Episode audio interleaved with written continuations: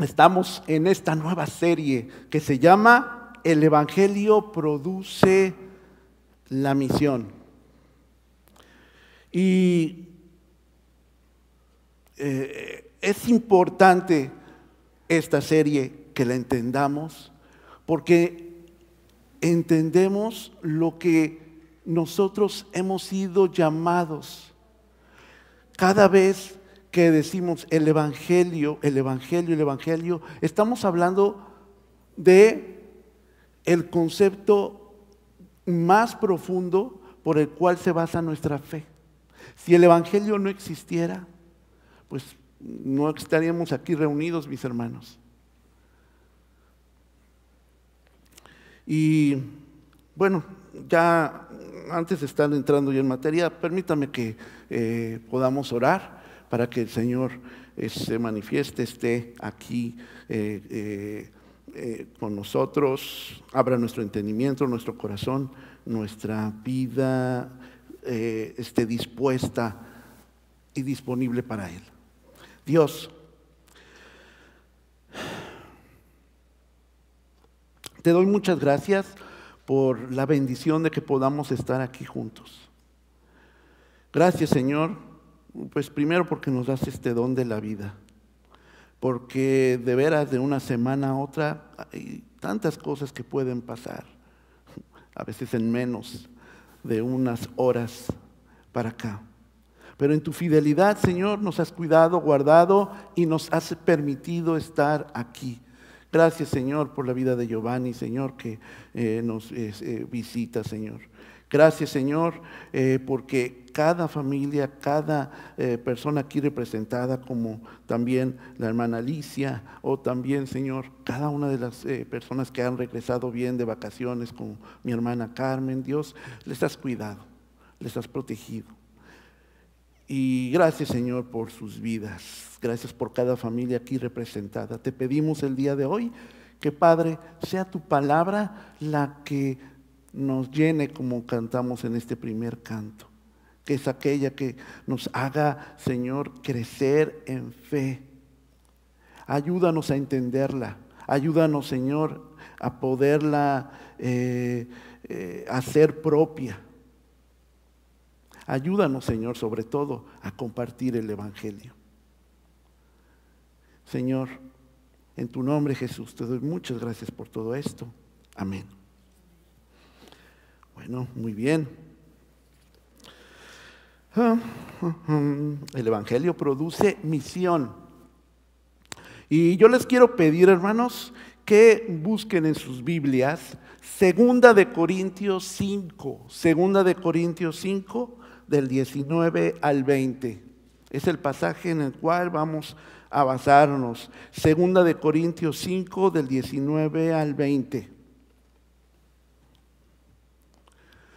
Dice, esto es que en Cristo Dios estaba reconciliando al mundo consigo mismo, no tomándole en cuenta sus pecados y encargándonos a nosotros el mensaje de la reconciliación.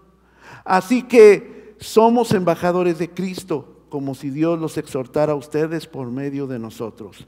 En nombre de Cristo le rogamos que se reconcilien con Dios. El Evangelio. Si vamos recordando estos conceptos que son básicos para nosotros, hermanos. El Evangelio, ¿qué es? ¿Qué es el Evangelio?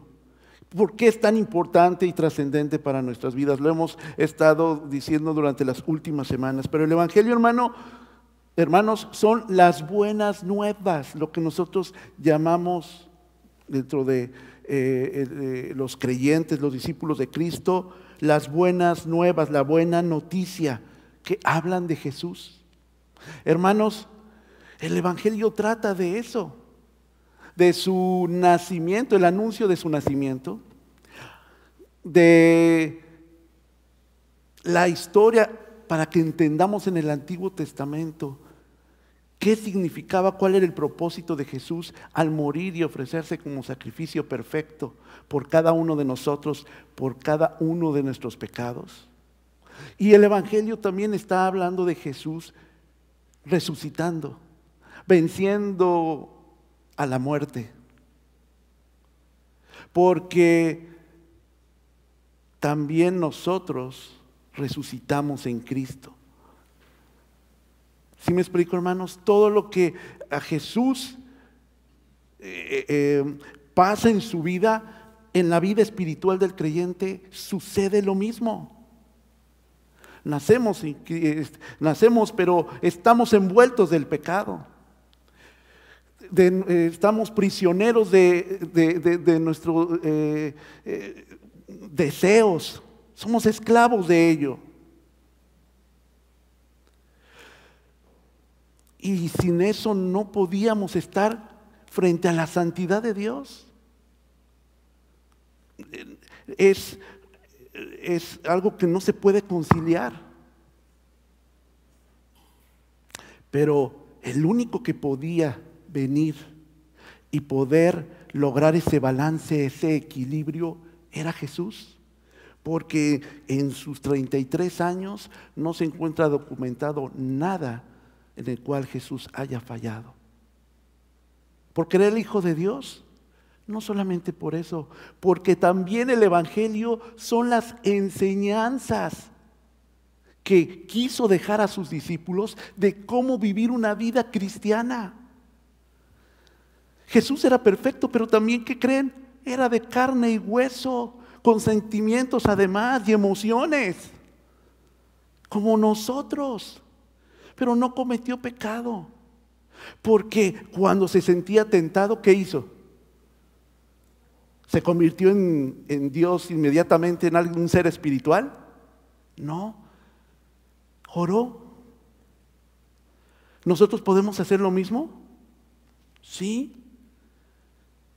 Cuando se sentía tremendamente angustiado, ¿se convirtió otra vez en ese ser espiritual?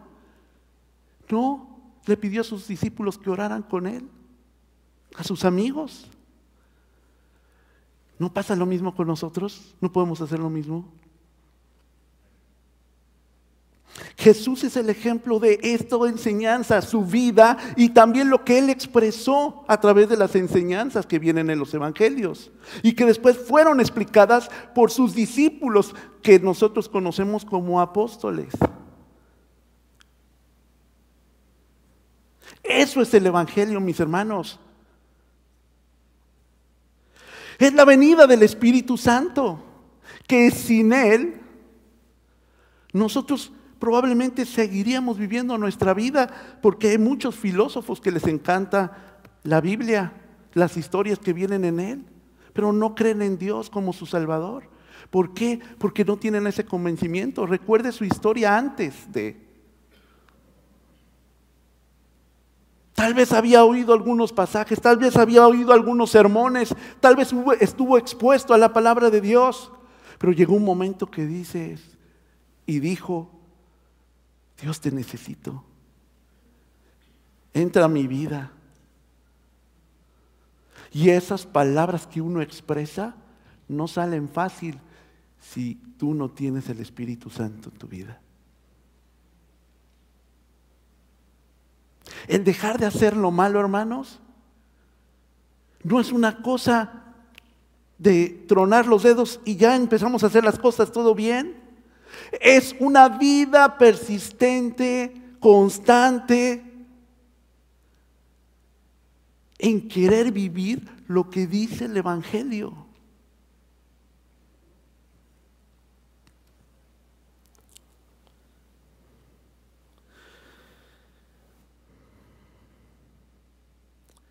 El Evangelio, hermanos, es para todo aquel que crea en Él, para todo el que estaba perdido, para todo aquel que desee vivir una vida eterna, que tenga propósito. Y decimos que no se pierda. Hablamos de esto en algunas ocasiones antes, cada este domingo, que nosotros estábamos perdidos. Eh, también cuando estuvimos en el curso, en el discipulado de Conociendo Nuestra Fe, hablamos sobre la salvación, cómo nos íbamos a salvar Jesús si nosotros no, teníamos ese sentido, ese sentimiento de estar perdidos, desorientados, alejados. Si nosotros creemos que estamos bien, no necesito a alguien que me rescate o que me salve, ¿cierto?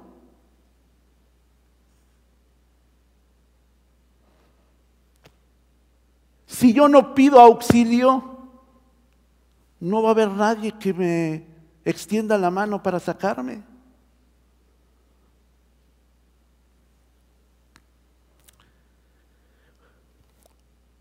Y nosotros antes de conocer a Cristo estábamos perdidos, hermanos, porque simplemente obedecíamos lo que nosotros queríamos hacer.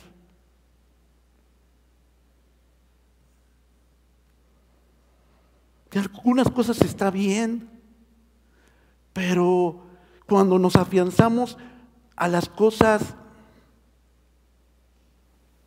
nos afianzamos a las cosas materiales, a las personas que son finitas, que tienen un principio y un fin y estas dejan de existir o esas cosas. Entonces, ¿cuál es el propósito por el cual nos estamos afianzando? Por eso la fe es el principio por el cual yo puedo descansar en Dios. Eso es el Evangelio. A eso es lo que nosotros compartimos porque lo vivimos primero. Estábamos perdidos porque el pecado nos alejó de Dios.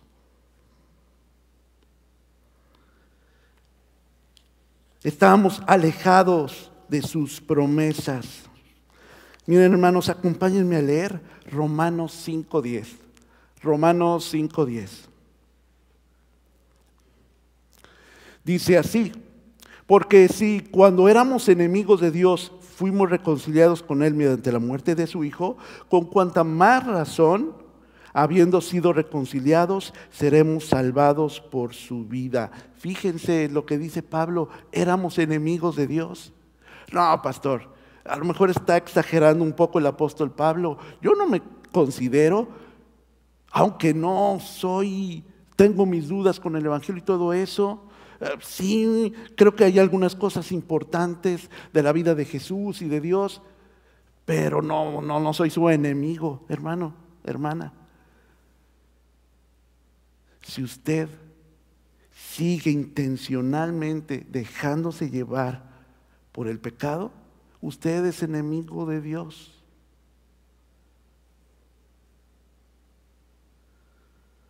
Pero ¿qué creen?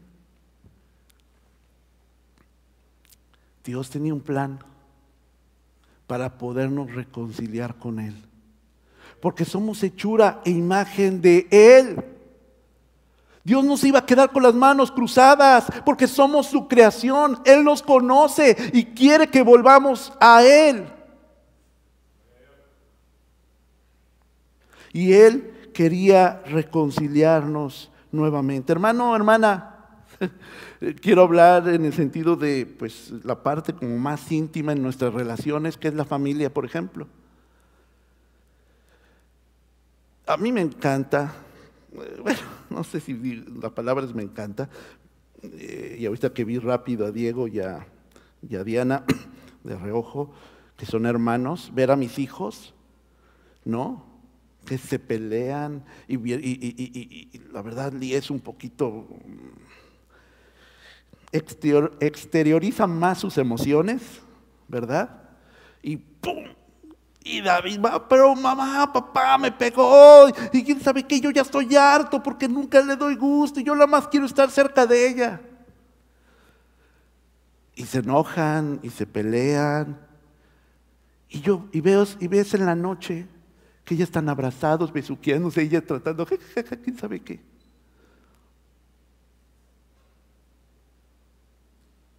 Es hermoso ver la reconciliación.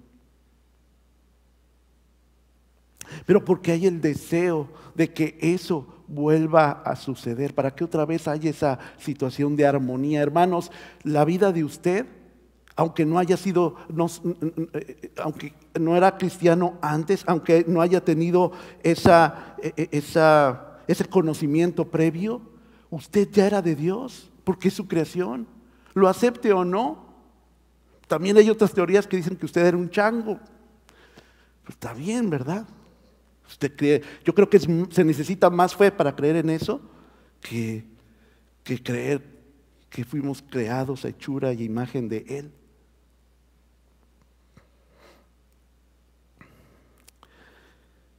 Dios quiere reconciliarle. Y lo ha hecho. Si usted está sentado ahorita, es porque ha entendido un poco el Evangelio. Pero no solamente hay que entenderlo, hermanos, también hay que, no solamente hay que saberlo, también hay que entenderlo muy bien, porque ¿cómo podemos decirle a otro esta gran noticia, esta gran buena nueva? Me encanta, mis hermanos, cuando eh, hay buenas noticias, eh, ya ahorita estamos iniciando el ciclo escolar. Recuérdenme que oremos por nuestros jóvenes o por nuestros niños cuando regresen, cuando cantemos feliz cumpleaños para orar por ellos que ya, ya inician unos la próxima semana, otros en dos, eh, digo, en 15 días, otros, en fin, ya, ya viene pronto, pero me encanta cuando, ah, recibí la carta donde me aceptaron en siete universidades, ¿verdad?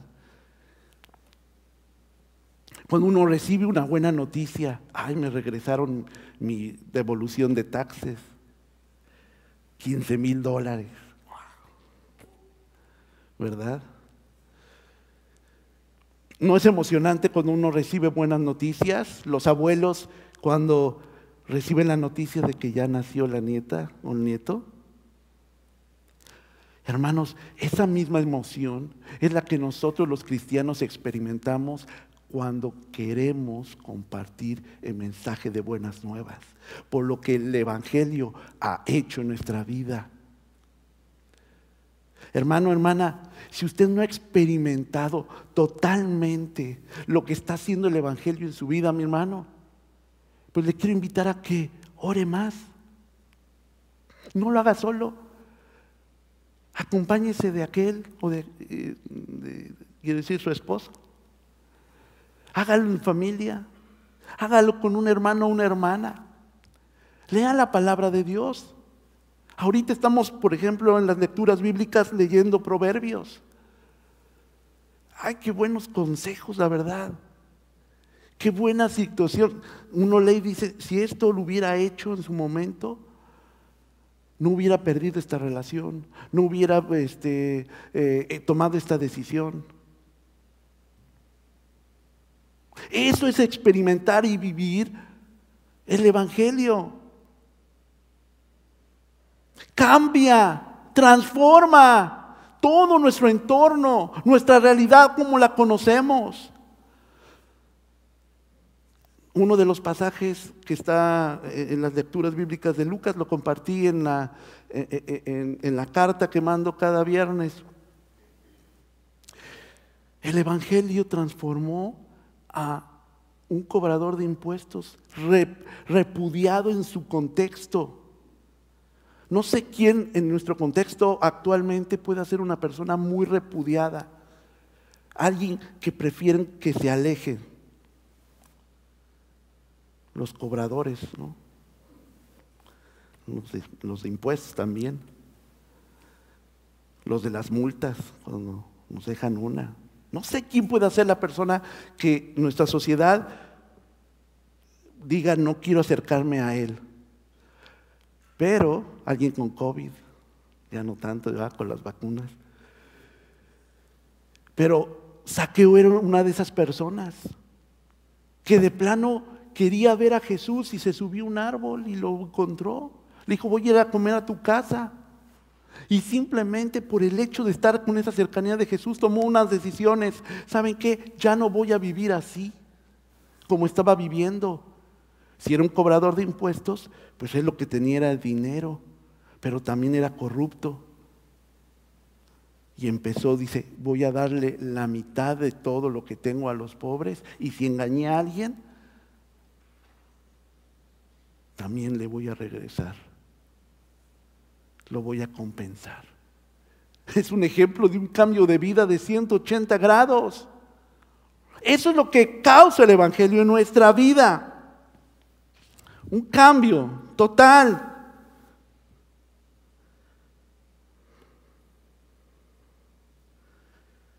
¿Qué dice Efesios 2, 12, 16? Acompáñenme a ver Efesios 2, 12, 16. Dice así, recuerden que en ese entonces ustedes estaban separados de Cristo, excluidos de la ciudadanía de Israel y ajenos a los pactos de la promesa, sin esperanza y sin Dios en el mundo. Pero ahora en Cristo Jesús, a ustedes que antes estaban lejos, Dios los ha acercado mediante su sangre.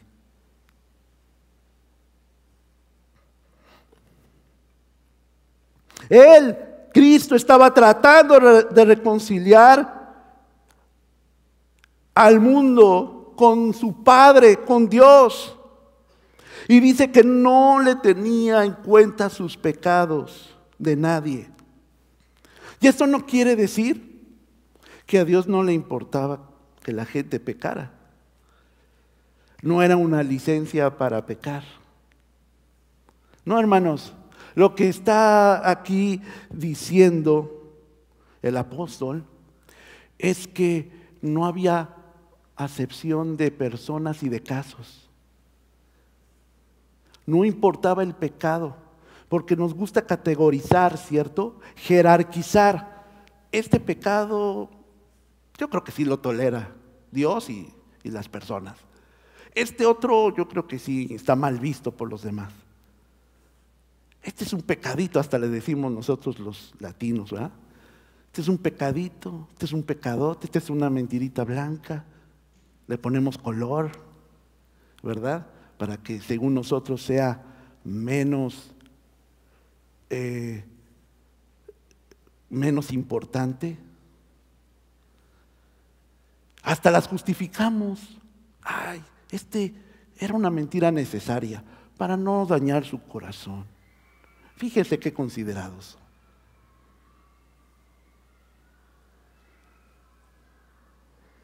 Es Jericó, están derrumbando las paredes y yo aquí también estoy orando para que derrumbemos todas aquellas cosas que tal vez no nos hacían clic y, por lo cual nosotros necesitamos derribar esas paredes para entregarnos al Señor totalmente, para rectificar el camino, para reconciliar nuestra vida. Esto es lo que significa el Evangelio, mis hermanos, no tomándole en cuenta su pecado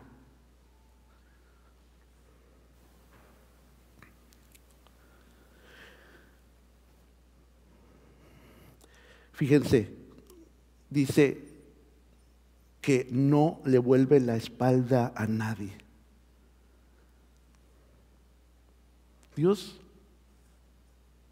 te acepta con un corazón sincero cuando dices esto es suficiente, ya estoy harto de encubrir esto, de tener la apariencia de esta personalidad. Dios, yo necesito que transformes mi vida, mis pensamientos, mis palabras. Ayúdame a reconciliarlo con mi fe. Y esto es lo importante de esto, mis hermanos. Dice Isaías 59.1. Isaías 59.1. La mano del Señor no es corta para salvar, ni es sordo su oído para oír. Hermano, le escucha cuando quiere acercarse a Él. Cuando genuinamente le dice, este yo no soy muy social, Dios, y yo estoy dañando a estas personas, no sé cómo acercarme, no sé cómo pedir perdón.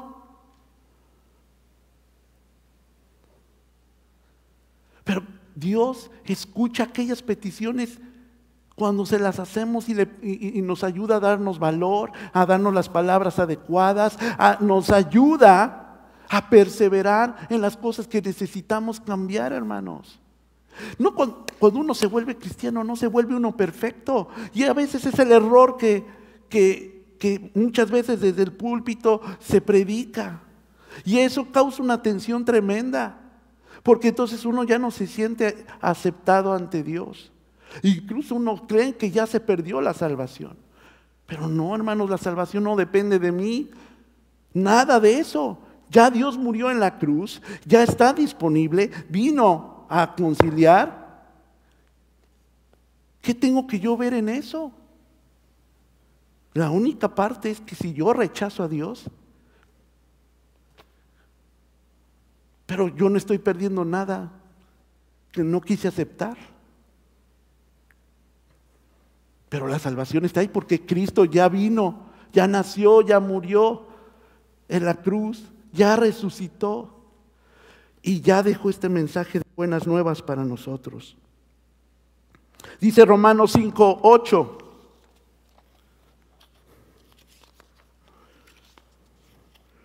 Romanos 5, 8. Pero Dios demuestra su amor por nosotros en esto, en que cuando todavía éramos pecadores, Cristo murió por nosotros. Si usted quiere gozar esa esperanza y quiere, desea cambiar su entorno como lo hizo Saqueo, acérquese a Dios, esté en contacto con el Evangelio para que Dios nos ayude a transformar nuestra mente, nuestra vida. La palabra reconciliación que se nos ha confiado, mis hermanos, consiste en decir a las personas que el Señor quiere restaurarlas a una relación con Él. Esto, hermanos, es el mensaje de buenas nuevas. ¿No se siente usted mal cuando antes de venir aquí? Ahorita, hoy seguramente no, este domingo, porque entramos a las doce y media, se pudieron levantar un poquito tarde, ¿verdad? Bueno, tal vez no los de la alabanza. Pero ¿no se siente usted un poquito mal cuando Ay, te estoy diciendo que yo tengo que salir y no te apuras. Ay, siempre lo mismo contigo. Y va, chamaco. Ay, dices, no, no, no, debí eh, llevar, eh, no debí de haber gritado, no debí de haber este, ofendido, no debí haber hecho algo. Uno se siente mal, ¿verdad?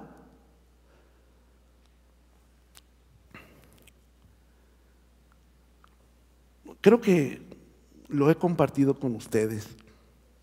Eh, los primeros años que, de, mi matrimonio eh, fueron difíciles, porque aunque no hemos tenido, mi esposa y yo, muchos problemas con la cultura, eh, esta parte sí era un poco cultural, porque pero más que por la nacionalidad, era por los hábitos de las familias.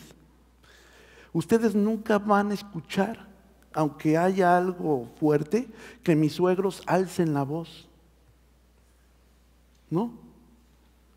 Pero si van a mi casa, y además había dos mujeres, mi hermana mayor y mi mamá, que quiero decir, no porque sean mujeres, sino porque eh, se hacían escuchar, más siendo mi mamá madre soltera, pues también tenía que dar el rol de autoridad. ¿verdad? Y eran unos gritos, y yo además rebelde, y mis otros hermanos. Entonces, cuando yo me dirigía a Cristi, lo hacía gritando, cuando me desesperaba, cuando no me podía yo expresar bien. Y eso la lastimaba mucho. Y entonces yo dije, bueno, soy un hijo de Dios. Ya déjenlo de pastor, soy un hijo de Dios. Y yo no puedo hacer sentir mal a mi esposa. Pero lo decía. Y cuando había la siguiente oportunidad, le gritaba. Y un día me dijo, Adolfo, no me gusta que diga, que, me trates así, que me alces la voz y todo eso. Le digo, ¿qué quieres? Es parte de mi cultura y, estoy tratando, pero a veces no puedo, son muchos años. Y me dijo, un cristiano no trata, cambia.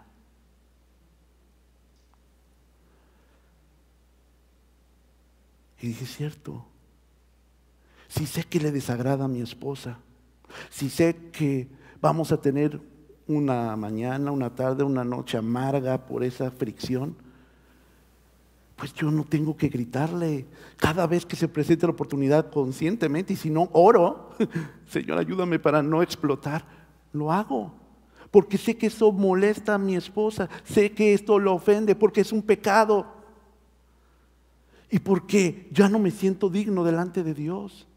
Y aunque me tarde algunos años en este caso, si usted le pregunta a mi esposa, no lo he hecho en una semana. No, no es cierto. Ya creo que no lo he hecho. ¿Sí me explico, mis hermanos?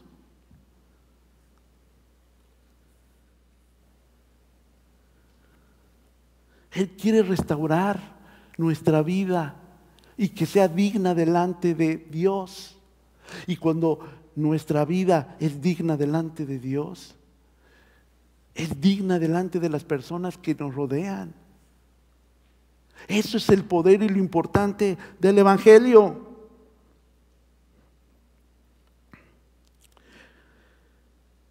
El ministerio de la reconciliación que se nos está encargando, hermanos, es la proclamación, el decir que Dios quitó nuestros pecados porque Cristo los llevó.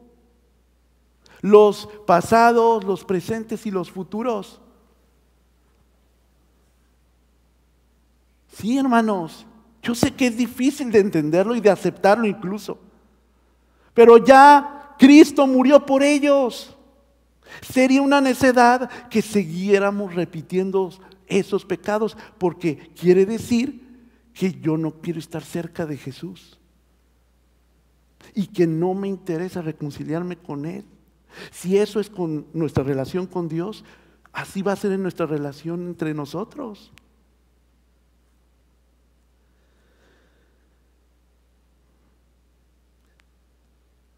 Todos tienen esta oferta. Los que estamos sentados aquí, los que nos ven en línea y los que están afuera en la calle, ahí en el río, disfrutando este hermoso día, con este bello clima. Para ellos también es esta oferta. Bueno, para todos menos para quien rechace a Dios. Dios, hermanos, hizo la paz con el mundo por medio de Cristo y a nosotros nos ha confiado este mensaje de paz, dice una versión diferente de este mismo pasaje. Dice otra versión, ahora que estamos unidos a Cristo, a Cristo somos una nueva creación. Hermanos, Dios nos dio este mensaje de paz porque Cristo, a través de su muerte, ha ha hecho posible que yo haga las paces con Dios. Y por lo tanto tengo paz. Hermanos, este ejemplo que les di casero, se hace, si, si uno lo aplica, lo aplica todo.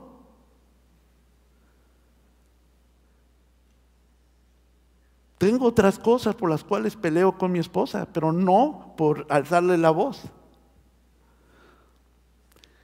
Si las identifico bien, voy a hacer lo posible para que Dios cambie esto. ¿Sí me explico, mis hermanos?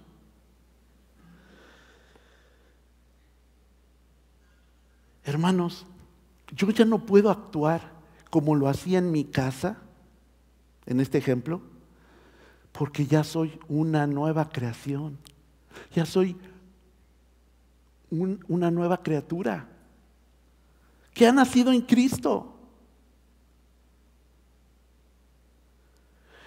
si me comporto como antes, ¿cuál fue la diferencia? Si yo hago lo que está mal, entonces es como persistir, seguir enojado. No tiene sentido. Pero a veces lo, lo hacemos y persistimos en ello. Somos una nueva creación. Dios ya no tiene en cuenta nuestra antigua manera de vivir, hermanos, sino que nos ha hecho comenzar una nueva vida. Y todo esto viene de Dios, dice esta versión que es la traducción del lenguaje actual, hermanos. Los creyentes estamos convencidos que seguir pecando ya no va de acuerdo a la nueva vida que vivo en Cristo.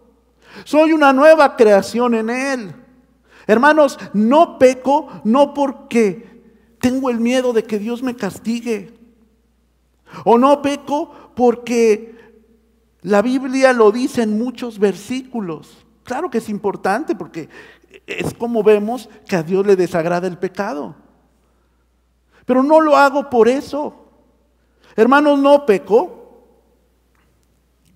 porque cada día quiero agradarle a Él.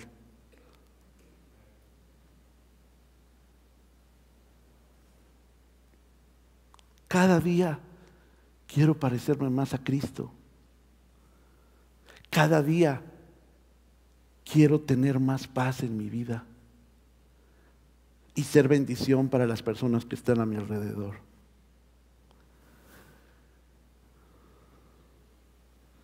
El pecado, hermanos, no es una enfermedad, la cual se quita con unos días de reposo y medicamento.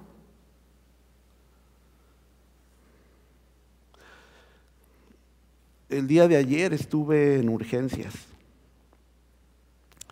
Eh, tengo una tolerancia al dolor, creo que bastante alta, y la verdad, toda esta situación de los seguros y médicos es un poquito complejo, eh, y sobre todo para mí acá, y aunque he tenido algunas cosas, no he ido al médico, también es por, por situación de tiempo y otras cosas, salimos de vacaciones, pero ayer de plano, hermanos, durante, eh, durante toda la noche fue horrible, unos dolores en el estómago muy tremendos. Total, le dije a Cristi, acompáñame, vámonos al doctor a las seis de la mañana.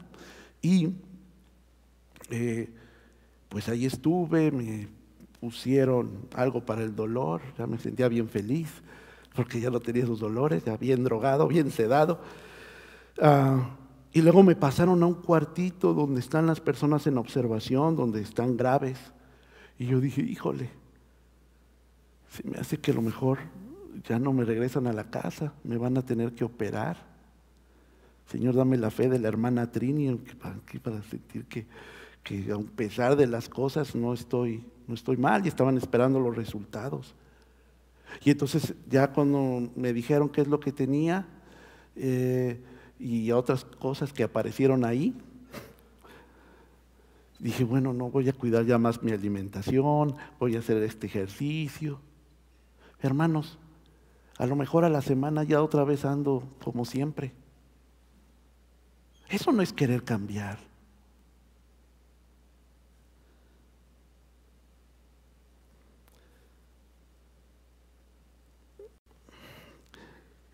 Tenemos, mis hermanos, que pensar como nuevas criaturas. Lo viejo ya pasó. Ahora ya todo es nuevo en Cristo. No es una enfermedad que se va a quitar con los antibióticos. Si después yo ya me siento seguro y vuelvo a cometer mi pecado, entonces no he entendido que de todas maneras voy a empeorar un día. Hermanos, nosotros vamos a morir, eso es inevitable, es lo único que es seguro en esta vida.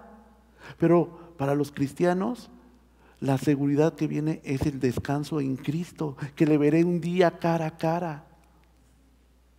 Y todo lo que en mi vida hice, ser bendición para algunos, ayudar a otros, eh, ser luz, como dice la palabra de Dios.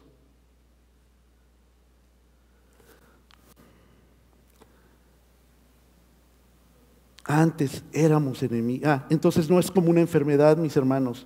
Los creyentes no nos curamos del pecado, morimos al pecado y nacemos nuevamente a él.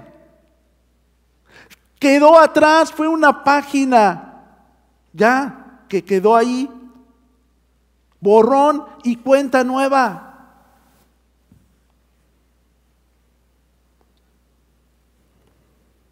Antes éramos enemigos de Dios, pero ahora por medio de Cristo hemos llegado a ser sus amigos. Y nos ha encargado que anunciemos a todo el mundo esta buena noticia. Por medio de Cristo, Dios perdona los pecados y hace las paces con todos. Eso es a lo que nosotros hemos sido llamados. Como nosotros lo hemos experimentado, ahora Dios nos pide, nos encarga este privilegio de anunciar este evangelio el hacer las paces con todos, porque Cristo, a través de Cristo, Dios ha perdonado mis pecados.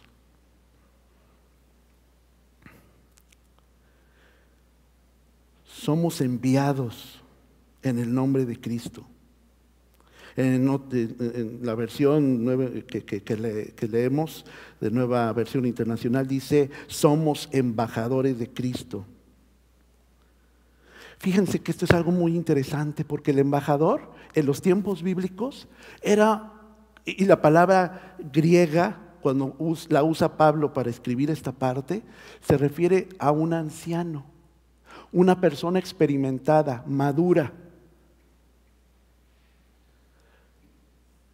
Algo que es increíble de los abuelitos es que son personas que ya han vivido y que han aprendido de sus aciertos y de sus errores. Tienen mucha sabiduría, tienen mucho que dar y la comparten porque las personas que aman, que están cercanas a ellos, no quieren que cometan los mismos errores o quieren que tengan una vida más provechosa. Aunque nosotros a veces nos obstinemos a hacer lo contrario.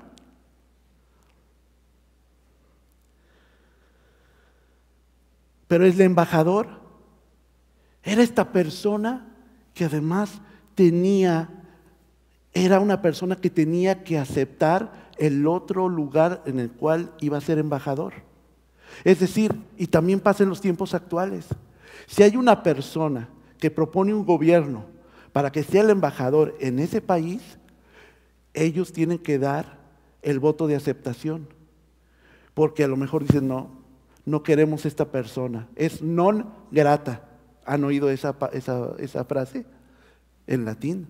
O sea, no es bienvenida.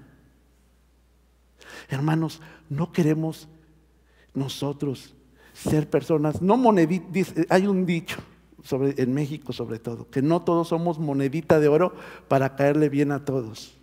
No es hermanos de caerle bien a todos, sino que la gente no tenga una excusa para no escuchar el Evangelio.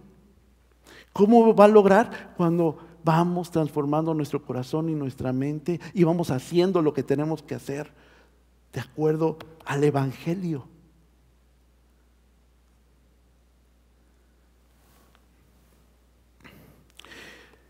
Nosotros somos llamados a ser embajadores.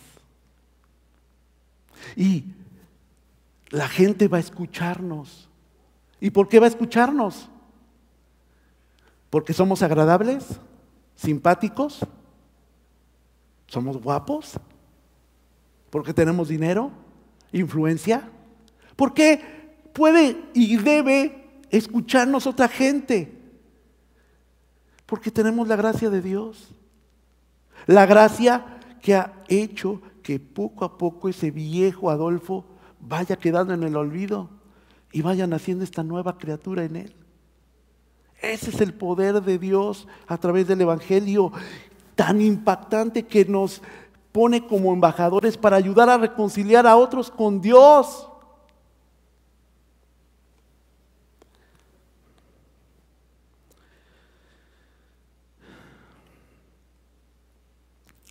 Dice como si rogasen.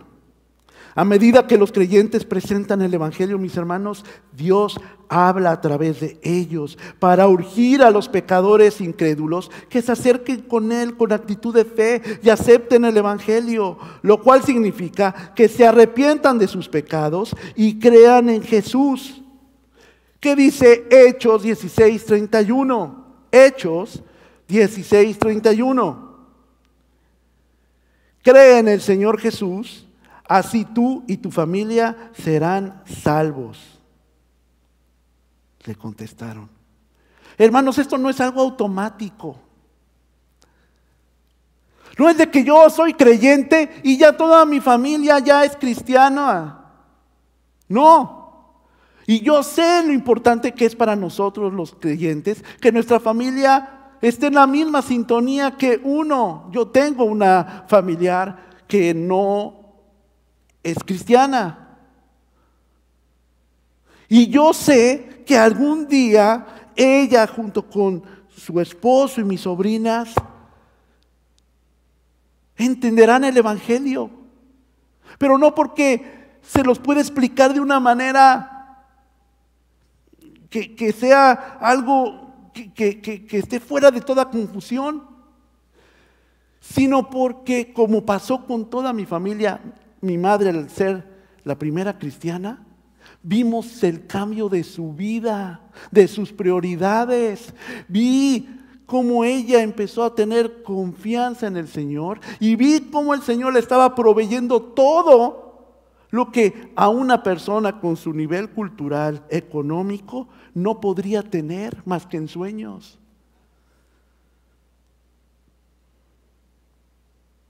Ahora que fue el temblor en el 2017, no sé si lo había comentado, eh, se cayó el edificio donde ella vivía. Gracias a Dios no estaba en el interior, ¿verdad? Pero perdió su patrimonio. No tenía asegurado su departamento en México. Es muy, muy costoso y no es algo normal, algo regular. La verdad, toda la familia, incluyendo a su servidor, la veíamos como, ay mamá, ya perdiste eso, ¿eh? Ya está la idea. El Señor dio, el Señor quitó, a Él sea la gloria, como en el pasaje de Job. Pero mi mamá decía, el Señor es muy bueno y fiel y conoce mis necesidades, hijo. Yo tengo fe que el Señor me volverá a proveer. Y me enojaba, sinceramente, yo siendo cristiano, hermanos. Porque decía, ay mamá, te estás aferrando a algo que no puede suceder. Hermanos, ahora que fuimos, ya tiene un año viviendo en ese nuevo departamento, en el mismo lugar y con las mismas condiciones, sin haber puesto un peso de su bolsa. Porque es muy carismático. Y saben que, eso no es lo impresionante que yo quiero compartirles de este ejemplo, sino que toda mi familia, como las caricaturas de antes, la quijada hasta abajo. ¿Lo consiguió porque es muy especial? No, porque ella tiene fe. Y porque esto puede ser, sirve de testimonio para las personas que están a su alrededor. Mi mamá le está dando unos estudios bíblicos a una de las familias, a su hermana y, sobrinos. Les ha, sido la embajadora y su fe ha abierto las puertas para ello. Por eso, hermanos, tenemos que hacer patente el Evangelio. No es cosa de magia, es cosa de dejarnos expuestos a las verdades del Evangelio, mis hermanos. Es una, es una promesa de Dios. Sí, como los creyentes en Corinto, mis hermanos, fueron llamados a vivir de acuerdo a la reconciliación que han recibido, recordando que Dios trató a Jesús en la cruz como pecador, aunque nunca pecó, para que nosotros en Él recibiéramos la justicia de Dios, es decir, la justicia de Dios que es Cristo. Miren, vamos a leer Romanos 5.1, Romanos 5.1.2. Romanos 5, 1, 2. En consecuencia, ya que hemos sido justificados mediante la fe, tenemos paz con Dios por medio de nuestro Señor Jesucristo. También por medio de Él y mediante la fe tenemos acceso a esta gracia en la cual nos mantenemos firmes. Así que nos regocijamos en la esperanza de alcanzar la gloria de Dios. Mediante Cristo, hermanos, mediante la fe, esa gracia que nos hace ver agradable y con esperanza a otros que están a nuestro alrededor. No porque somos agradables, les digo, de, de, cara o porque somos ah, ah, eh, muy cuentachistes, sino porque vemos que la gracia de Dios nos favorece, pero no para, para ponernos en alto con otros, sino para que vean que Dios nos ama y que les ama a las personas que están lejos de Él. Nos mantiene, dice. Hermanos, mantengámonos firmes en Cristo. Deje que el Espíritu Santo haga los cambios que necesita su vida. Busque al Señor en la palabra, busque crecer en capacitación bíblica, decía mi hermano Roberto, invitándoles a que vengamos a eh, el curso de dones espirituales. Ah, yo ya tomé muchos de esos, pastor. Imagínense, aquí ya tengo 45 años o no sé cuántos, no recuerdo ahorita cuánto tiene la iglesia. Yo ya he pasado esto en otros lugares.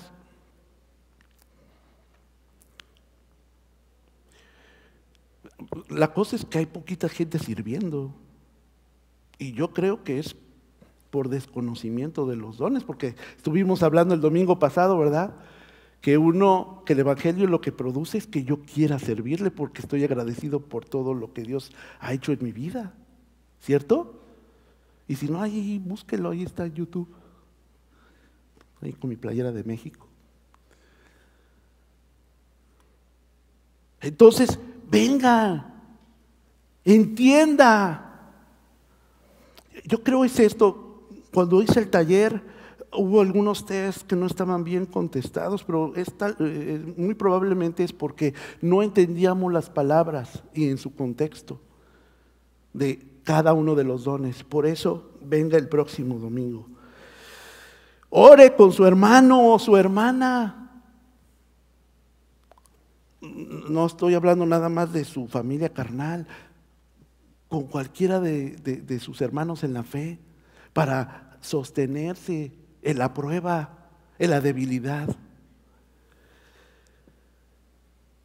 Hermanos, la gente necesita conocer al Cristo que cambió toda nuestra vida, al Cristo que nos dio esperanza, al Cristo que le hizo a Saqueo darle la mitad de sus bienes a la gente pobre.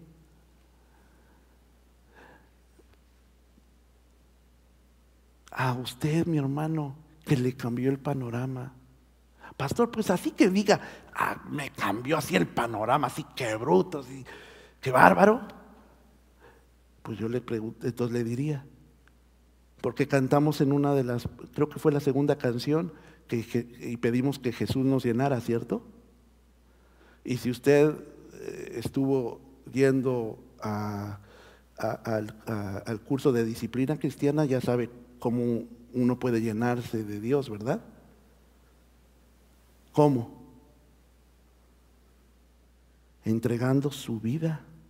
Las áreas que no había entregado, yéndoselas a entregar más, ya no tiene miedo de cambiar, porque Dios le está respaldando en cada cosa.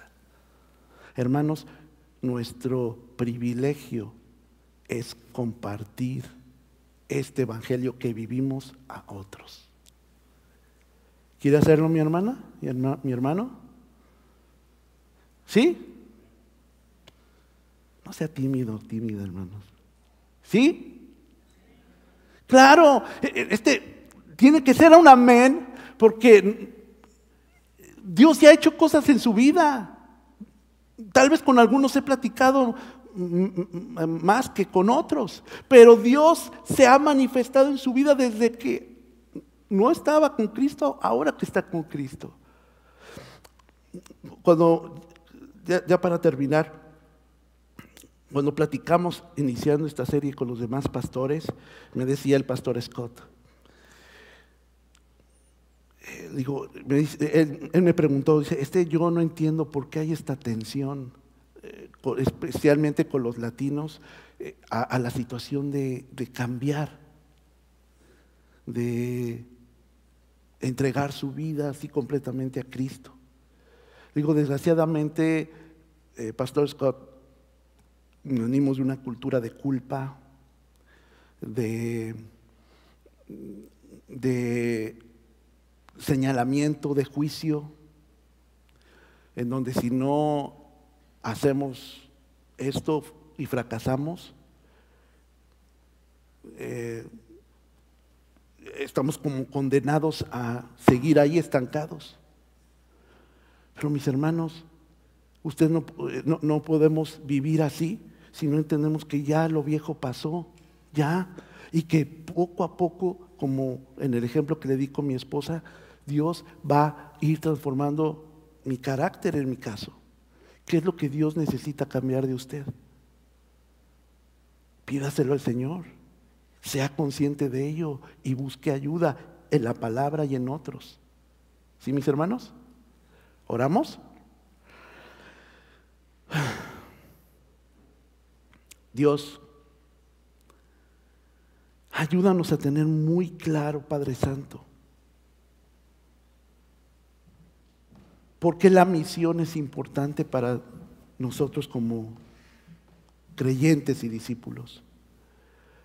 Padre, quítanos culpa, quítanos miedo, quítanos, Señor, esa falsa concepción o percepción, Dios, de que si fallamos es porque no tenemos suficiente fe o porque tengo miedo a perder la salvación o por cualquier cosa. Dios, Tú ya viniste, moriste en esa cruz. La salvación está dispuesta para todos. Señor, tú no estás juzgándome.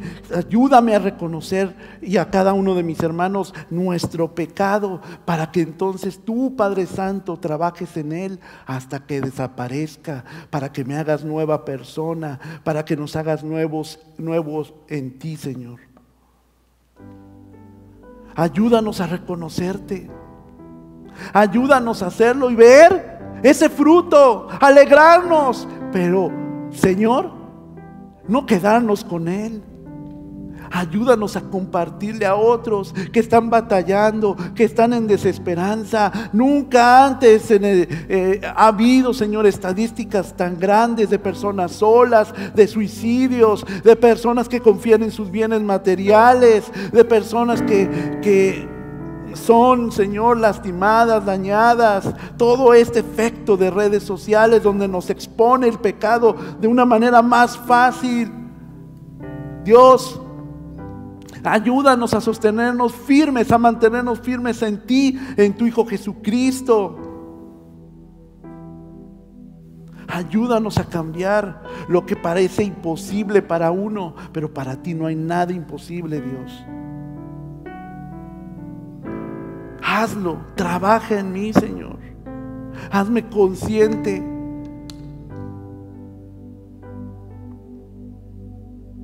Que si tú, Padre Santo, cambias a este pecador, tú vas, Señor, mediante ese ejemplo de poder, a cambiar a la gente que está a mi alrededor porque así tú lo quieres, porque ese fue el propósito de tu Hijo Jesucristo, porque eso significa el Evangelio. Señor, heme aquí, envíame a mí, decía el profeta Isaías, así hazlo con nosotros, Señor. En tu nombre.